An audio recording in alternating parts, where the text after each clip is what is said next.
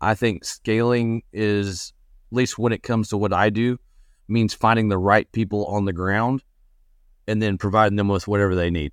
Welcome to the Big Picture Blueprint.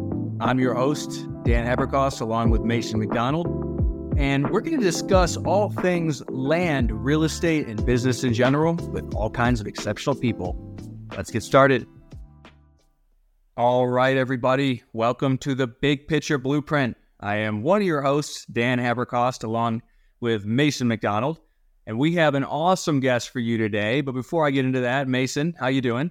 I'm doing wonderful, man. Was uh, in Dallas, Texas this past weekend, and it was 107 degrees. So uh, happy to be back in Colorado, where it's not hotter than hell, and uh, I have mountains in my backyard. And we've been uh, trying to get our guests to move out here, uh, and I know he spent some time, so it'll be uh, it'll be a fun show getting to chat with Trevor um, and hear about what he's up to, and um, see if by the end of the episode we can get him to move to Colorado with us. Yeah, that that sounds like a plan. So, quick intro for everyone. We have Trevor Probandt with us today, and Trevor's down in Texas doing huge land deals, uh, along with quite a few other projects all over the country, I believe, at this point. But I don't want to uh, uh, try and speak to that. So, Trevor, how are you doing, man? Thanks for coming on. Good. Freaking hot here. Yeah. It, if I didn't have children that are in middle school and soon to be in high school, then I would move for sure. And like I said, being able to spend a month in Breck this year was exactly what we needed. My wife and I, we take the dogs for a walk when it finally cools down every night and bitch and complain about how hot it is and how we hate being here. Sure. So anyway, whatever. But um, yeah, man. Um, yeah. Just just rocking and rolling. Um, like I said, born and raised out here in West Texas my family had been doing the force appreciation game since the early 90s. Like they've done over 60 plus thousand acres of stuff. And so, but I wasn't smart enough to do that right off the bat. And so it took me a little while, but now I'm here and we've got stuff going in Arizona, Arkansas, Oklahoma, multiple places in Texas and things like that. But our, a lot of our stuff is, like I said, is uh, force appreciation and so that's kind of where we're we're my little niche is, and now we're doing even more stuff as far as actual development, and that's where it's making me a little queasy. Um, some of the costs that it takes to build these roads and what these cities and counties and things like this, the rules and regs when it comes to engineering and all that, it makes me want to throw up on my shoes as far as how uncomfortable it is and things like this. But there's a lot of money to be made there. Absolutely. And Trevor, can can you walk or, or talk through what is a land deal for you? Your niche is unique. You know, a lot of people just think of a land deal as being buying and selling or putting a spec house there. So what is what does a deal look like in your business today? Usually my my whole deal is I make unaffordable non-trophy assets affordable. So that means like hmm. especially in Texas, but all across the country, right? average price per acres have gone through the roof. I mean, we've seen a huge change in the last five years, but especially the last three years, right? Stuff that you could buy for, you know, twenty thousand bucks, now they're going for forty or fifty thousand bucks, right? Just as a flip in a lot of these places. And so what what that has done is that increased price per acre value has made larger tracts unaffordable for only the very richest of the rich. Okay. Mm-hmm. And so I come in and I buy a $3 million place or a $2 million place or a $1.5 million place. I turn those into assets that are anywhere from 150 to $500,000. And there's multiple reasons for that. One, it stays over 150,000 bucks. Banks will lend on it, right? Especially if it's a good asset. It's got good access, water, power, things like this. And if it, the loan itself is under five hundred thousand dollars, the underwriting, the financial underwriting, is much less strenuous than uh, over five hundred thousand dollars. So you can go to your local capital farm credit or things like this if you wanted to buy these tracks. It's a two to two and a half page application with two years of tax returns um, for them to to be able to get lending on those properties. and versus an over five hundred thousand dollars, and they've got to do a deep dive into net worth, all kinds of fun stuff. And so that's kind of our that's kind of our our bread and butter. Um, here lately, um, we've been doing a lot more of that hundred fifty to two hundred thousand dollar tracks, especially in Texas, ten to twenty acre tracks. Um, the reason we focus on that size and that price point is because most everywhere in the state, you'll there's some things here, but usually you can keep ag exemption on your tax basis on anything over 10 acres. And so that's kind of that's kind of what we do. So we'll like uh this deal that we just got done buying uh, outside of College Station, Texas, where Texas A&M University's at. 130 acres, beautiful. Got a mix of big trees, creeks, pasture, things like this We'll come in. We bought it for 1.2, so a little under, you know, was it 9,000 bucks an acre? Where we also bought 50% of the minerals with it, which was kind of nice. Mm. Um, we're going to come in and spend $350,000 building roads, running power, things like this. And then we're going to cut those 100 acre or that 130 acres into approximately 10 lots. And so the price point on that will then go up to anywhere from twenty to twenty two thousand bucks an acre. So that's our whole game plan. Is we try to keep it affordable, right? So we're going to average around two hundred to two hundred twenty thousand bucks per track. So that's that's that is a, our, our most basic force appreciation play. I love it. I love it. It's you know the I, I think you've said it. You know, buy the ranch, sell the pasture um, to create a lot more opportunity based on what the actual demand is, where you're you're increasing the supply in the market of, you know, we're we're about to do our first uh, subdivide out in Phoenix. So I'll probably uh, you know pick your brain on it. You know, five acre, five and a half acre that we're subdividing into three individual one acre ones, and I also got one in my inbox in Tomball, Texas.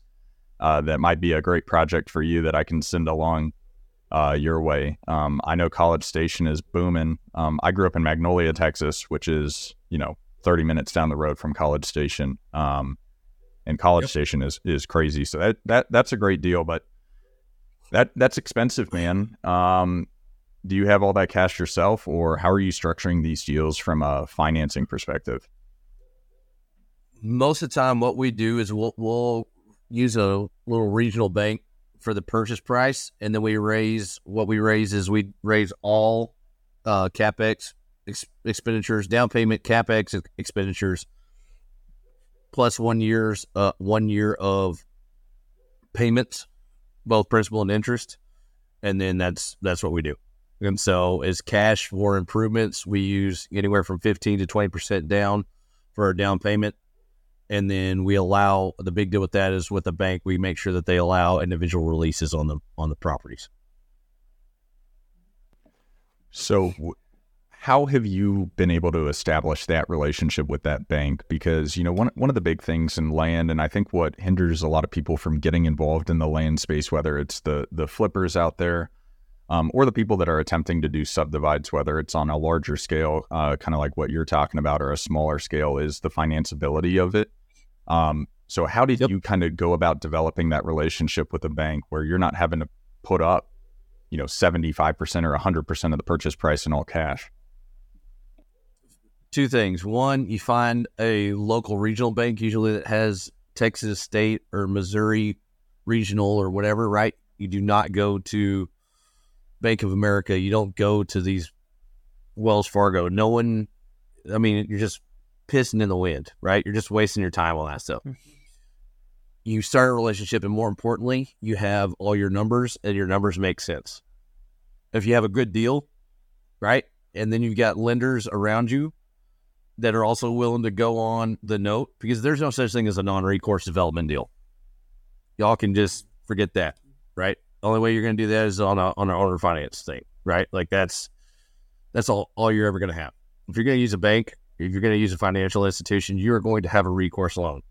So just embrace it, deal with it. Tough shit, right? If you don't, if you're not willing to put your name online, they're not willing to give you the money to get it done, and that's fair because they're the ones that own that some bitch, not you. So the big deal with that, talk to them, but the big deal is to make sure your numbers are correct, right? And then that's that's an opportunity to say, hey, you know, I've never done one of these, but I've got this guy, I've got this guy, my my team around me, my surveyor or my engineering firm, right? You already you've already built that relationship. You've already talked to this is the broker that's doing this deal, right? They can talk to them about who you are and what you're doing. All of this is a team sport. You can't hide behind your computer in your Excel spreadsheets and send your text messages or send your effing whatever, right? Like letters. This is not, that's not how the game is done. It's not how it's done. It is a team sport. And you're going to have a whole lot of people on your team, right? That you're going to have to build around that. And so that's the key when you're the weak link, even though you're the one with the hustle, you got to make sure the team around you. And then really it's just based on your your numbers. If your numbers are good, they're going to lend on you, right? That's that's the key. I mean, that's true with all this shit, right? You you know, I mean, same thing on a flip deal, right? If you can find a deal that's forty percent of market value in a market that's hot, you'll find somebody to lend you the money. Same thing. Well, and to that to that whole uh, conversation regarding the team, I, I think a lot of people, Trevor, they don't know anything about horizontal development, right? They if they come across a big raw, actually raw, uh, a distinction we make on our podcast all the time, Mason, uh, piece of land, who do you hire? Who do you who do you have to uh, contract with to turn that into a developed subdivision with roads and and splitting up the lots? What do you even do if you want to do that? I'll tell you the best way to do that is going to be go to your probably county recorder, at least in my neck of the woods, right? Go to your county recorder and you're going to talk to them and say, "Hey, I'm dipshit, and I want to learn about all this stuff. Can you send me the, or can I look at the last two recorded subdivisions, two or three recorded subdivisions in the county, right? They're actually going to have that information, and then you're going to look in that southwest corner, that left bottom corner, and they're going to have a stamp. And it's going to be a stamp of whatever engineering or surveying firm is out there. Then what you're going to do is you're going to use your personal skills and you're going to call that engineering firm. And you're going to set up a meeting and you're going to talk to them about what they do and how they do it. Right now, you have your engineering firm, and you may have to talk to two or three of them. Right, because what you want to do may not fit their what they want to do. Right, I've got one group that loves doing ten acres and above. If I talk to them about anything smaller, they just say thank you, but go to hell. Right, like they don't want to mess with the actual small lots. They hate it. And that's fine. Like that's just that's fine. I know who the other guys are. They're more of the engineering side and they're not as much fun to work with, but you know, one way or other. But go there, find out two or three of them, right? And talk to them.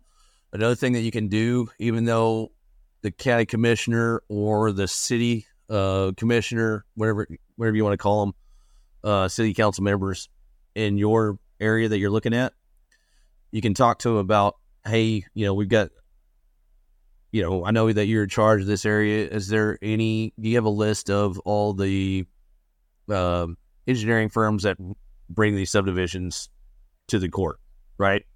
You can talk to them about that. They're not supposed to tell you, hey, I can't say anybody, but then you'll ask them, hey, what about this guy? And they'll be like, uh, sure, right? Like wink at you, like, yeah, they're probably pretty good and then other ones they'll they'll say no. But that's that's the quickest way to know who's actually doing stuff in your neck of the woods, and and start building a relationship there. So for your company, what what does your org ch- chart look like, and do you have any plans of uh, potentially bringing any of these, you know, surveying groups or engineering firms in house, um, or do you want to continue to contract through through them? here here's the trade off. You know, because we looked at this a year ago, trying to bring on a guy who I, I love to death, and he's actually bringing me a deal later on today that we're going to look at maybe doing. The thing is, is all these counties have very specific rules and regs, and all these people know who they need to pat on the back and who they need to kick in the ass, and so it doesn't scale very well. That's what sucks. Yeah. Right It does. It sucks. If if you just wanted a, and I've thought about that again. Like I said, I've thought about this. You know, hiring a guy that's semi-retired. You know, a surveyor that's semi-retired that could run out there and mark off 35 acre tracks. If that's all you're doing, that's fine. But if you're going to have to go through the planning process versus just a true meets and bounds, I don't think it scales very well. I think that's fair. And so, you know, on that, because I, I'm going to take this time, you know, selfishly, you know, we're, we're doing this subdivide in Maricopa County, uh, Arizona. And what we've been told, it's an over the counter process, super easy process to get this done. Um, you know, and it's a small subdivision, so it's, you know, pretty simple. Do you have a tendency to target the counties that are really simple and really easy in these subdivide processes um, to make it less of a pain in the ass from you know the management of the deal, or do you have a tendency to go for the more complex um, or difficult areas because that's a reduction in competition, or is it? Uh, They're all getting harder. They're all getting harder. They're all getting harder and harder and harder, and it's going to cost more and more money, especially in the state of Texas. Depending on the TCEQ and water is the fight that's going to get terrible. And so, depending on where you're at, real quick, depend, can you find that? Te- Texas Commission of Environmental Qualities. They're also in charge of water in the state of Texas. Okay. There's been a lot of people that have come in and slice and dice all these properties. And you, you know, again, we mail to them all the time, right? Paper subdivisions, shit like that, right? they in the state of Texas anyway, if there's water underneath you, you can pump it, right? Yeah, that's a big fight. Um, Colorado's completely different. There's no such thing as a, asking for a water well permit if you get over an acre in the state of Texas. Well, usually over 10 acres, you don't have to. So if you get over 10 acres, you punch as many damn holes as you want to, right? Here's the problem with that because these companies that did slice and dice all this shit did not drew, draw water wells, drill water wells, things like this, because you never know what you're going to get, right? As far as who's going to want water one way or other. Because of that, there's a lot of these people that bought these tracks that drilled these wells, especially west of I 35, right? A lot of these people that drilled these wells and didn't get any water. And so then, not the developer, but the county commissioner gets a phone call and screamed at, and then TCEQ gets a phone call and gets screamed at. Okay. Now, what they're making us do, depending again, depending on where you're at in the state, is you're now having to do what is called a water feasibility study. It's uh, I think it's a 2008 piece of legislative stuff that they did with TCEQ.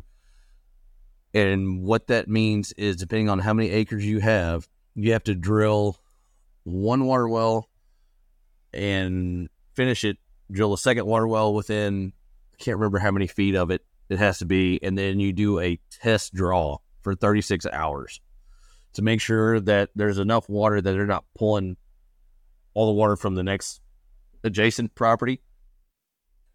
Depending on where you're at, that's going to cost you anywhere from thirty to fifty thousand dollars just for the hydrologist. Plus, you're going to have to pay for two wells, which could usually be another forty to fifty thousand dollars. So you're a hundred thousand dollars into it on just two wells one deal that we're looking at yep.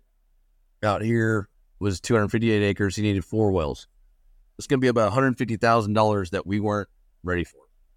So this rules and regs are going to come down. And so because of this, right, the more professional you are, the more capital you have behind you, it will cut down on competition, right? Going back to your question, Mason, it will cut down on competition. Um, I don't necessarily search them out, but I'm starting to. Right? Where not every Susie realtor can do this shit. Right? Like that's that's the competition, right? Because a lot of these brokers that you talk to, they do exactly what we do. Right? They'll be like, "Oh, oh, you got it for oh, they only want five hundred dollars. You know, they want five hundred bucks an acre less than market. I'll buy it myself." right? Which you're not really supposed to do, but whatever. Um, so I say I like the the the more stringent places, but not really. I don't like them, I just think that there's more opportunity there, and it will continue to be so, there. So you might as well just get used to dealing with the shit. Because it's going to happen. Um, I think most people are going to continue to fly over, or you know, there's going to be a flight to easier deals. I'm going to be in Arizona all next week, looking at I guess six deals over there, right? And I like it, I like Maricopa and things like that because it is easy to do, especially with your. There's multiple different ways of doing it, right? And yeah, I could come in and I could cut it into four parcels. I can sell one of them to Mason, then Mason can cut it into another four parcels, right? And then we can all be part of that. Like there's there's lots of cool stuff there, but there's also everybody else their dog knows that shit too. So anyway, well, and I I think that's my that's my two cents. No, I, I appreciate it. Um, you know, and I think you're hitting on a point that Dan and I have been talking about a lot, which is water. And you know, in Colorado and Arizona, um, you know, they they did a moratorium a little bit a little while ago in Phoenix on you know new water taps and everything, just because of uh, you know, I think it was you know Middle Eastern money coming in and you know just paying tons of money for water rights for agricultural land for corn. Um, and so there's so many things that you need to be aware of from a macro perspective related to what's going on in your individual markets. Um, Dan, you looked like you were ready to jump in and say something. Yeah, I just want to say I think the moral of what Trevor just went through is know what you're getting into. If you're going to buy land and do any sort of improvements to it, you need to talk to the decision maker ahead of time, talk to the local experts, the civil engineering firm, which Trevor just outlined how to get in touch with, and know exactly what you're up against. Maybe you do want to go to the most stringent counties, maybe you want to go to the easiest, but you need to know it ahead of time. That's the point I want to make because it, it, it's hard to scale this business no matter what it is you're doing whether you're doing mm. flipping or subdividing for small subdivisions or you know some of the larger you know agricultural subdivisions that trevor does where you know all of us in this business want to scale and expand you know nationwide and everything. But i can tell you one street over to another street over and the markets that i'm in are the distinguishing factors between mm-hmm. making a shitload of money on a deal and losing a shitload of money on a deal that's another thing that I've noticed too. And again, the only reason that I'm able to scale is because I take less percentage of deals, right? And I give more to people that are running it as project managers, right? Because that's one thing I have noticed is as most people get further along, they specialize. When they specialize in certain areas, it doesn't have to be in their backyard. But just like like certain places of Florida, right? Like you're like, this is my mm-hmm. spot, right? Especially right now, you know, when, when it comes to building, right? You've got certain spots that you only like working on because it's your little baby and you know it, good, bad, and ugly, and you got a team there, right? And so, yeah, that I think I think scale to a lot of people means shotgunning. I think scaling is at least when it comes to what I do means finding the right people on the ground and then providing them with whatever they need. Because if you don't have people that you know, like, and trust on the ground that are incentivized to do great work, you're just pissing in the wind. Oh yeah. Well, and and you know, let's expand on that a little bit. How have you become the person that your contractors and your investors can trust? You know, I know your family's been in the business for for a long time and you've been in the business for a while now too. Um, how do you feel like you've mm-hmm. developed mm-hmm. your track record? Doing what I say you're going to do. I mean, it's pretty freaking easy, right? And then pay pay your contractors the day that the invoice hits. Uh, I mean, just do do good work, right? Like, say what you're gonna do, what you say. You know, over deliver, under promise. I mean, I don't know, just be a good business person. I don't know what else to. I don't, I don't know what else to say.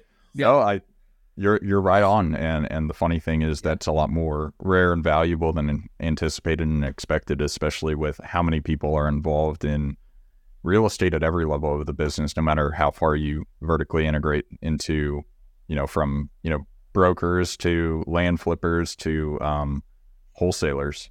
Uh, you know, if you can do business ethically, you can make money in any of the industries, but you just have to you just have to do the right thing. And sometimes what that means is, you know, I'm you know, I just sold a property this past week and, you know, my investors aren't going to make as much as they thought, and I'm paying them more um, out of my profit just to make sure, you know, I, I care more about the 10th deal than the first or second deal. Yeah. And the more you can do stuff like that, the That is better it's going to be. that the is the run. key to that. Absolutely, Yeah. absolutely. If you if you're not willing to if you're not willing to put other people in front of you, if all you're trying to worry about is the scarcity and oh my gosh, can I do this or I can I do that or one way or other, right? Like like Dan, what was it last year? Or year, whatever. Yeah, it was last year. You know, it came down and and rode, rode around with you and things like this. Like if I didn't have any scruples, I could have tried to steal every contractor. I could have started marketing. I could have started trying to build houses, right? Like there are people that are that do that. Sure. There are people that do that, right? Oh, like yeah. it sucks. But like when you're again, just what that was what that was this beautiful thing what Mason was talking about, right? Like I'm more worried about the next 10 deals than I am this deal. If you're always if you're always willing to put other people first, because that's how people work, you're gonna be you're gonna be just fine. Yeah, and there's a reciprocity to that, man. There's a reason why I, I probably all of us, if we need anything, anywhere, anytime, there's someone we can call. And uh, so, yeah, putting relationships before the profit is really essential to having a sustainable long-term business. Yeah, that that's a great point. There's plenty of money to go around, um, but you know, horizontal development isn't often talked about on podcasts, Trevor. So, you know, I'd love to hear a little bit on a more granular level about the actual costs involved. Can we dive into that College Station deal and talk through what putting in streets and roads actually costs? What the numbers look like? Yeah. Here here's the deal. Most of our stuff is gonna be a all weather road, right? Like I don't have to go in and do chip and seal or anything else like that. We're gonna do a twenty four foot road. Um, you know, it's gonna be here's the funny thing, where I'm at, where we have like caliche pits and things like this, we're almost always taking from the actual location. It cost me very little. It cost me like six bucks a linear foot to do that because I have the material on site. Mm-hmm. College Station is going to cost me nearly 70 bucks a foot because there is no material out there. I'm going to have what would normally cost me about 60,000 bucks to build this road that I'm building is going to cost me nearly $280,000. All right. So I wasn't expecting that when I bought it. I'm not going to lie. Um, the margins are so good, it doesn't really make any difference, but that's something that I was just like, holy shit. Yeah. I mean, I found it out during due diligence, but it's just one of those deals where like all the rock has to be brought in from way like in the hill country. And so there's just no rock out there that's that kind of that kind of product. Um so I scrambled. I've got a guy that is using recycled concrete right now. Um I have not seen that. I'm waiting for waiting for the quote on that on that deal. But yeah, so this one we're gonna spend. I think it's thirty seven hundred feet. We're gonna spend like two hundred seventy eight thousand bucks. Right, we're gonna do some stabilization. Part of it's down in a uh, a floodplain, so we'll have to do a little lime stabilization on that. Um, luckily, with these larger tracks, when it comes to power, that's another. That's those are the three things I always look at. Right, access. I want paved access the best I can. I want power on site. I want water. Well, actually, the second would be water, whether that's groundwater or rural water or public water. And then the third one will be power. Power needs to be on site, right? Um, so this one had all of those. That's why we ended up buying it. The power is with Bluebonnet um, Co-op. Most of these parcels that we work with out here are going to be a smaller co-op. Um, most of my tracks actually also instead of having to bury them uh, to trench everything, we can go overhead with two to three phase power. Um, no problem. Right now, I'm looking at. I think they're at seventeen dollars and fifty cents per linear foot, and they put poles every three hundred and fifty feet. So, um, that's kind of the price there. I think we're at like forty four thousand for that, and then the survey is going to cost us about twelve thousand bucks to do. So, th- those are those are our real costs. Plus, we're going to pay brokers. Um, I've got a pretty good one there in College Station. Um, we'll pay them five percent on the sales plus, you know, you're gonna have two percent or whatever closing cost. You know, just just your your normal cost on that. Um, but yeah, that's that's kind of our bread and butter when it comes to this. There are a couple water wells out there. If we have to drill one, that's another thing that we do. Um, we don't always drill water wells or fence individual tracks. That's something that we will do. But well, well, the reason we don't do it beforehand is because one, we don't know how many tracks somebody's going to buy. Sometimes these people will buy two or three tracks and put it all together. We've also, especially larger tracks, you can drill a water well and run power to the spot you think is going to be the absolute best spot for a house or whatever, and they don't want to use it there. And you just wasted thirty thousand bucks running power and drilling a water well you didn't even need, right? So that's something that you always say, "Hey, we're willing to fence and drill a water well for you." Right? They can then wrap those improvement costs into their long-term financing. That's going to save them a lot of money, especially right now with high interest rates. That's that's a lot of value to a lot of people. Um, keeps more cash in their pocket today. But yeah, that's that's kind of what what we do. Um, actually, this one is probably going to be the first one. I'm more than likely going to find there's two or three tracks that don't have a lot to them, and so I've got the guy that's actually going to build the road actually builds um, barndominium. Are you familiar with those? Like the Yeah. metal, right? I am going to basically say I will allow you to buy this from me. I'm going to do an owner finance with really no money down at twenty thousand bucks an acre, and he's able to build on top of that and then sell it at a certain price point over the top, and then I get it this way. So this allows me, hopefully, with these interest rates and everything else, this allows us to make it a win-win with the home builder. He doesn't buy the lot over the top. It also hopefully helps us turn our, our dirt a little quicker. I, I love all that. I mean, it, you know, by, by subdividing and making the individual, you know, you know, lots cheaper, you don't have to worry about the end seller financing component. Um, you know, and then doing something like that, it's essentially, you know, outsourcing a vertical integration opportunity within your business of you're not having to build on it. You're, but you're guaranteed a sale on the land. You're not going to have to deal with something sitting on the market because, you know, in College Station and, you know, most of the markets, land you know, for for me has slowed down uh, a little bit, you know, this past year. Um, but I know for For sure. new new builds, um, they're not slowing down, uh, especially in a market like that. Um, and then for this one, did you have to do one of those water feasibility studies, or since there were wells are, out there already, you didn't need to? Not on not on this particular one. Not not here, and especially because even if I had to, like these, uh, you're at like 130 feet and you're at like 30 gallons per minute, right? It's it's it's not a depending on where you're at, everything's at, and I still have I don't have the exact deal here yet, but depending on the tier of your aquifer, they have tier one, which means they're not shit for water there, right? Tier two, tier three, and and down. I know the tier ones apparently is at least according to some of these guys, is going to be now a state law that you have to get this water feasibility study done. So depending on your game plan, you may have uh, five or six hundred thousand dollars in water feasibility studies. So how the hell is that going to work? I don't know. Sounds like a great negotiating point, Trevor, to get those purchase prices down.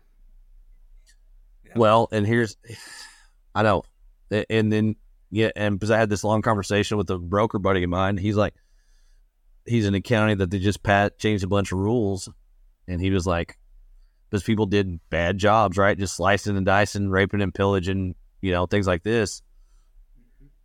They now, he's like, now I got to go back to my landowners and say, hey, man, your property's worth 20% less than what it was. Yeah. Whether you like it or not. And here's the hard part is there's no value, no agricultural value for a lot of this stuff, right? Like it's not row stuff in Iowa, right? Like which is trades at a commodity price, right? You know what mm-hmm. a thousand acres and of good of good corn, right, dirt is worth in Iowa. Out here, you can't make any money raising, you know, sheep or goats or cows. And so you can't make there's no basis on that. And then your only buyer is a recreational buyer and the values have gone up and they can't afford a thousand acres, they can fi- afford 200. I mean, kind of sucks. They're stuck between a rock and a hard place. Um, but as the developer, you just got to make sure that your head's on a swivel.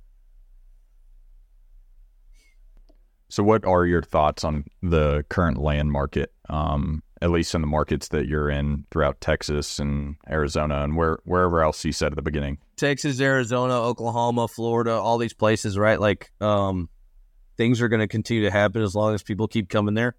Jobs are going to be there. So the jobs are going to be there. The people are going to be there. The money's going to be there.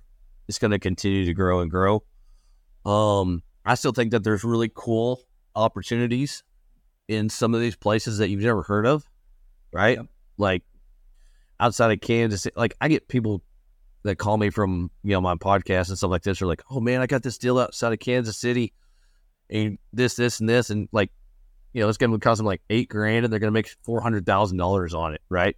And you're just like, huh, you know, but Well, it's it's amazing the opportunities that are there, but things are definitely it's just going to be slower with ten percent interest, man. It's freaking ridiculous, right? Like it's just it is what it is. Um, I still think that there's a really really good option, right, to buy stuff pretty darn cheap and to turn those into long term notes. Um, I think that's always going to be that option there. But as far as the as far as the country, you know, the the states that I usually work, there's a reason I'll work work them. It's because there's people moving there. yep. And, and Trevor, I'm not I'm not smart enough to do anything else. no, I mean it goes back to what we were talking about. Don't don't allow scope creep. You know, stick to what you're good at and get really good at it, and then you know give your money to other people that are good at other things. Um, where do you get all these deals from? Are they all on market, off market? Um, and if off market, how do you how do you source them? Um, man, I've sent hundreds of thousands of pieces of mail over the years and everything, but most of my stuff is going to be on market relationships. Um, people that know me now, right? Like you start getting a little, a little traction.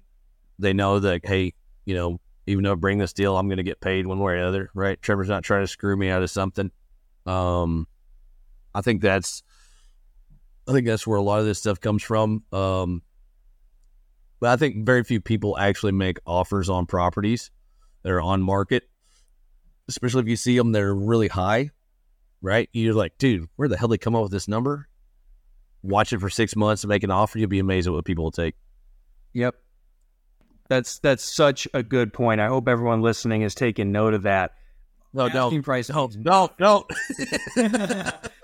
well, well, everyone listening for all mine that are you know ridiculously high, just make an offer, man. I might accept it. Um, because Yeah. it's it's one of those things where you know a lot of the markets that you know I'm in, or you know Trevor or Dan that we're in sometimes is there. There's a lot of speculation. You know, it's especially with the retail buyer or the builder. Um, you know, we don't know what it's worth, and the land broker doesn't know what it's worth. It's you know, it's a unique product, and that's sometimes where we make the most money, and we just kind of throw down the market of whatever we think it is. So, make offers. Uh, the worst thing that happens is someone says no. Yep, that's that's it, man. And and you know, I haven't done this yet. I need to find somebody that I may just have a buddy of mine that comes in and just makes offers on every 40, 35 to 40 acre parcel in eastern Colorado and see how many we buy at 50 cents on the dollar just on market, right? Like, and just turn them into notes. Just, I may have to do that, right? Dude, Just be like, you- here you go. You can buy in, well, southeastern Colorado. I paid as little as God, twenty five bucks an acre for thirty five acre tracks. I mean, it's uh, not much you can do Well, with it depends them. on where you're at. farm them. Yeah, yeah, no, exactly. But um, man, Yeah. eastern Colorado, there there's opportunity there. It's just Kansas. Eastern Or or there's- there's well- he's off limits, but Well, that's, I already got one. What were you gonna say, So Trevor? that's one of, I know. like, that's, that's where that one's at. So that I'll talk to you about later. yeah, Yeah, Yeah, but I mean, I think that there's, you know, any any of these markets, just you have to have a game plan, right? But I have a game plan. Like I don't just run around with an equity stick, beating the shit out of everything, right? Like I have a game plan that I can, if it's the right deal, I could pay 110% of market value and still hit my numbers. If it doesn't have much capex, if it's a got water, rural water on the at the road with tons of frontage and power down there, I may spend 10 grand to make $300,000, right? Yeah. I'll buy that all day long for market value. Um, but I have started doing some more of the um, hired a, an American cold caller the other day. We're actually I, I had a call with them earlier today, kind of tweaking tweaking my script because they come from the house side and and they had experience and things like this. But I'm like, I don't need you to beat on these people, right? Yeah. Like I just need to see whether or not they need to sell. I these are the counties that I know really well, right? Like I just need them to be added to my sphere and my ecosystem. And that's kind of where I need to be. And I've done a terrible job with that. I'm slowly getting better with it. Of I need as many landowners in these part of the world to know that I'm here to help them. Right? I'm here to buy it. I'm here to do whatever. And then building if I've got 10,000 landowners in multiple counties or whatever the hell it is that I really like, I should be able to market to them once a quarter and they know who I am and I'm here to help them. That's what Yeah. brokers and things like this do very well, and not none of us do worth a shit. And that's where I've got to man up on that because after a year or two, right? It's just the the what is it the rule of big numbers or whatever, right? Like there's going to be five, six, eight, ten of them that want to sell in a year, and I only need two or three Yes. deals to I'm- live I'm glad you said this. Yeah, man. Yep. So, e- great example. I've been marketing to Pueblo West, Colorado since 2019. I've mailed every landowner, cold call every landowner there dozens of times. And yesterday, we got a twenty-five to thirty thousand dollar lot at eight thousand dollars, right? Because she was ready to sell, and we had been ever present in her mind. So when she was ready to sell, she called us. So just like the brokers that bring you deals, Trevor, it's the same thing. They bring you deals because they know you're going to close. Just like that seller called us because they've heard about front range land dozens and dozens of times. So that is such an important point when you have a market that's producing, mail those people, call them, whatever your marketing is, endlessly. Yeah, and if you can, like that's the thing that I'm, I'm trying to do with the uh with the cold callers is like I need an email address. Yeah, I, that way I just you know once a quarter they get an email with hey what's going on with Trevor and what's going on in your market, right? Just like just like an agent. I mean I've got my license too, right? Like so I could potentially list it or whatever, but like that's what you're trying to do is you're trying to build that that sphere as big as humanly possible, right? Because that's only thing that I'm worried about, and that comes from my personal scar tissue of having you know growing up on a ranch and having to see part of it sold off, is because I know that most people, especially these older folks, are dirt rich and cash poor. How can I help them? If they call me, I've got multiple different ways that we can both make it a win win. That's where I'm at, right? And that's where I want to be. That's why I'm trying to get there. I don't want to be just this guy that runs around and says, I can only offer you 50, 60 cents on the dollar at top, right? Like, grow up a little bit. Let's become a little more elegant.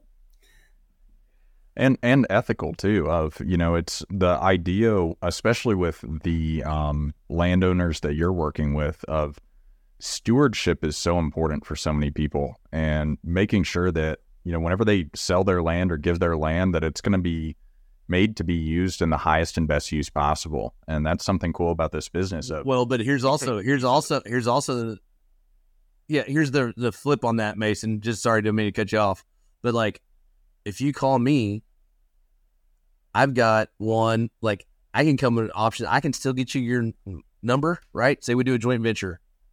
I can keep that property in ag, even if it's maybe it's 35 acre tracts, right? Maybe you got some on the west slope, right? That a guy wants to sell you, right?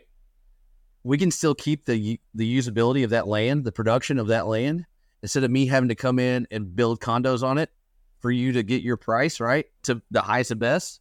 Maybe we can use it for the best usage based on what you want as a landowner. Right. so and what if we could, that's what exactly if we what could I come was in and do it that way? of not okay. Yep. come in Yep. and you know gentrify and do that kind of thing of you know stewardship is just making sure that the land is taken care of and that we're stewards of it where hey you own a thousand acres there's four people in the country that can buy that land we'll subdivide it keep it ag you know and i mean you can actually create beautiful agricultural subdivisions that have you know, open space and this beautiful, beautiful. I mean, my parents building on 35 acres in Pagosa Springs, ag land. You know, they have cows that run through their property now that are the neighborhood cows, and it's uh, it's cool to be able to see. And I think that stewardship word is something that we can we can all get behind, and especially you know the folks that are in the ag industry is a word that they really, really care about. You guys make great points there. That deal I got yesterday, I got that deal because she goes, well. I just want to see this actually built on.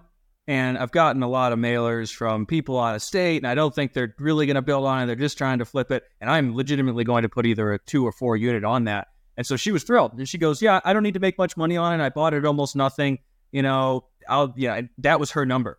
And so the reason I got that deal, just like as a corollary to what you're saying, is because I'm actually going to build on it.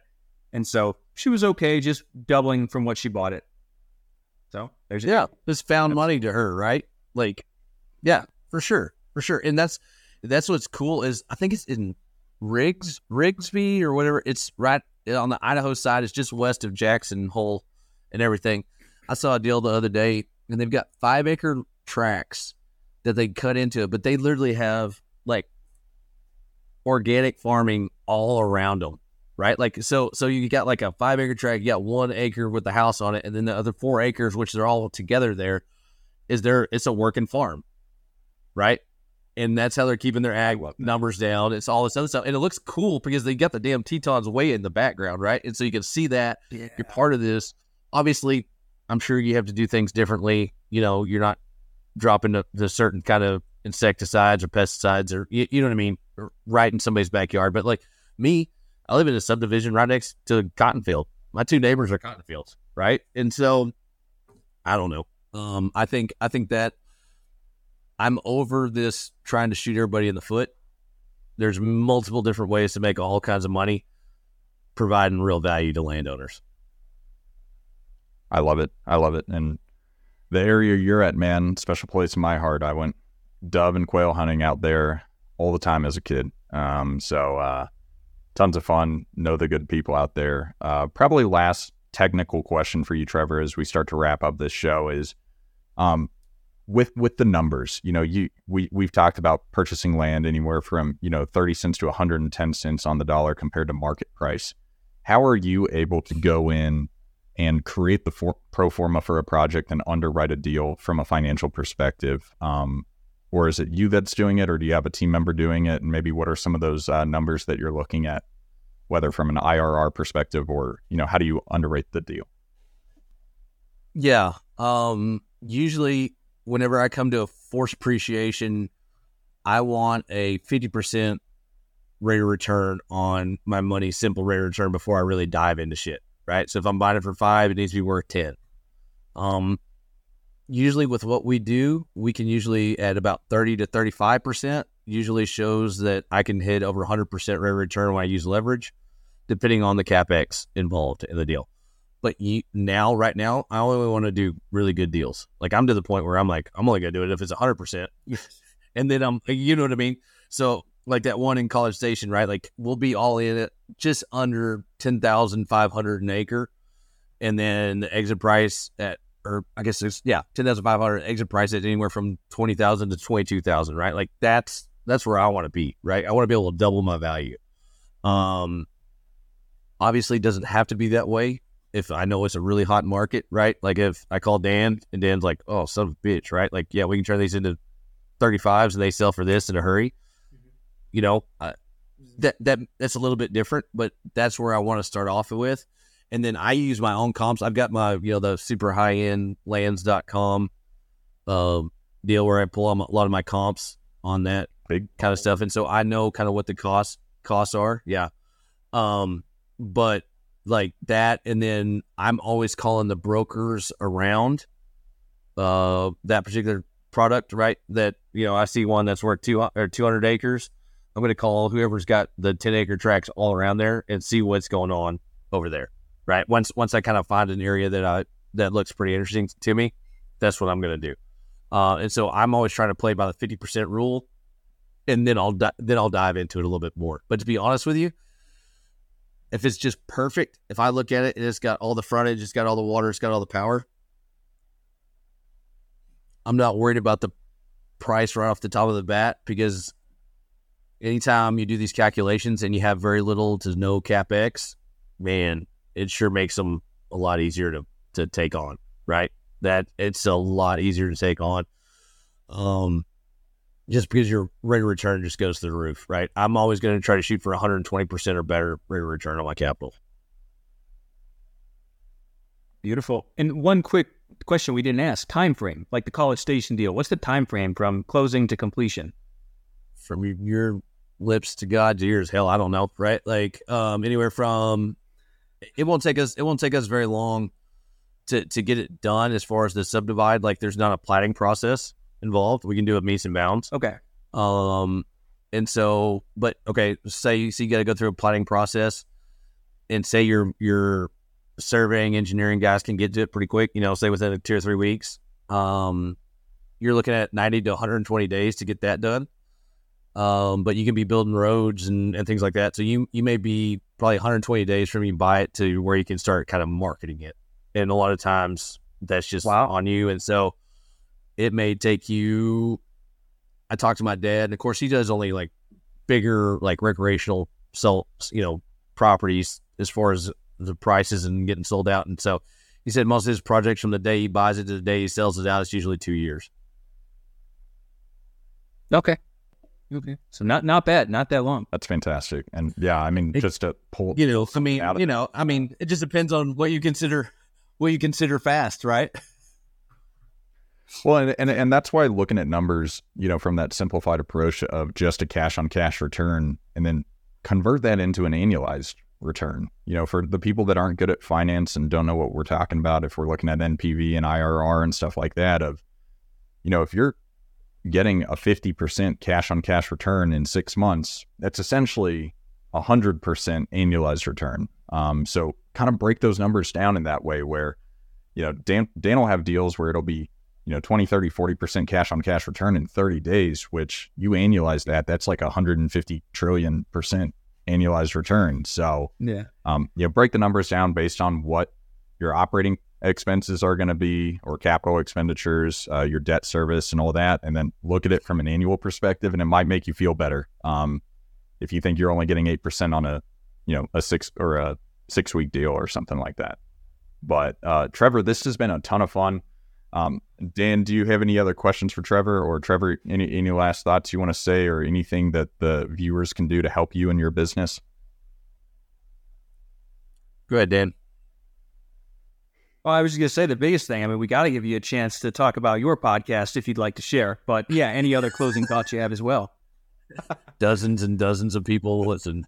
So my, my mom just puts it on replay all the time. That's how she she has she signs in with different IP addresses to send me uh, reviews. Um, yeah, no, I mean podcast is uh, land investing, the dirt road to wealth. Um, no BS, nothing cool. Um, but it's just straight dope, right? Like just kind of like this conversation was. No, we're not here to sugarcoat anything. Um, the best way to help me or to help me help y'all is to reach out to me. You can either uh, shoot me an email at trevor at gowestlands, L A N D S dot com, or give me a shout 940 736 8797. Um, that'd be another thing I'd suggest to y'all, Mason, Dan. Send us your number, dude. Like, you have no idea, like, how many opportunities you can have when you're just open and honest, right? You're gonna spend a lot of time talking to people that have no idea what they're talking about. That's okay. Um, but if you got if you come across a seller that is in the state of Texas uh, or Oklahoma right now, that's got some good road frontage that isn't just a complete a hole. Um, you know, anything probably sixty acres and above. Um, I'm here to help out any way we can. What I'm running right now is we're running overrides on a lot of stuff, especially with new folks. You, know, you may make ten to fifteen percent uh, with no money, no credit, anything else like that, and kind of let you run run the deal. And if you want to keep working together, that's great. If not, you've got one underneath, underneath your belt, and you've kind of built your team out there. So Heck yeah. Uh, we'll make sure to put your contact info in the show notes. Um, I mean, to be honest, that's how I originally got a hold of Trevor. Uh, found his phone number uh, through the Dirt Road to Wealth, and so uh, gave him a call a little over a year ago to you know shoot the shit, talk land. He was on his way to go hunting uh, whenever uh, whenever I talk to him. So that is his cell phone number. Um, he will answer the phone. Um, Trevor, it's been fantastic having you on the show. Ton of fun, um, tons and tons of information that you can take and utilize in your business. Um, once again, this is Mason McDonald and Dan Haberkost with the Big Picture Blueprint. We'll catch you guys next time. And that's it for today's episode of the Big Picture Blueprint. If you found it helpful, please share it with your friends or anyone you think that it could benefit. Don't forget to subscribe and leave a rating, and we'll see you in the next episode.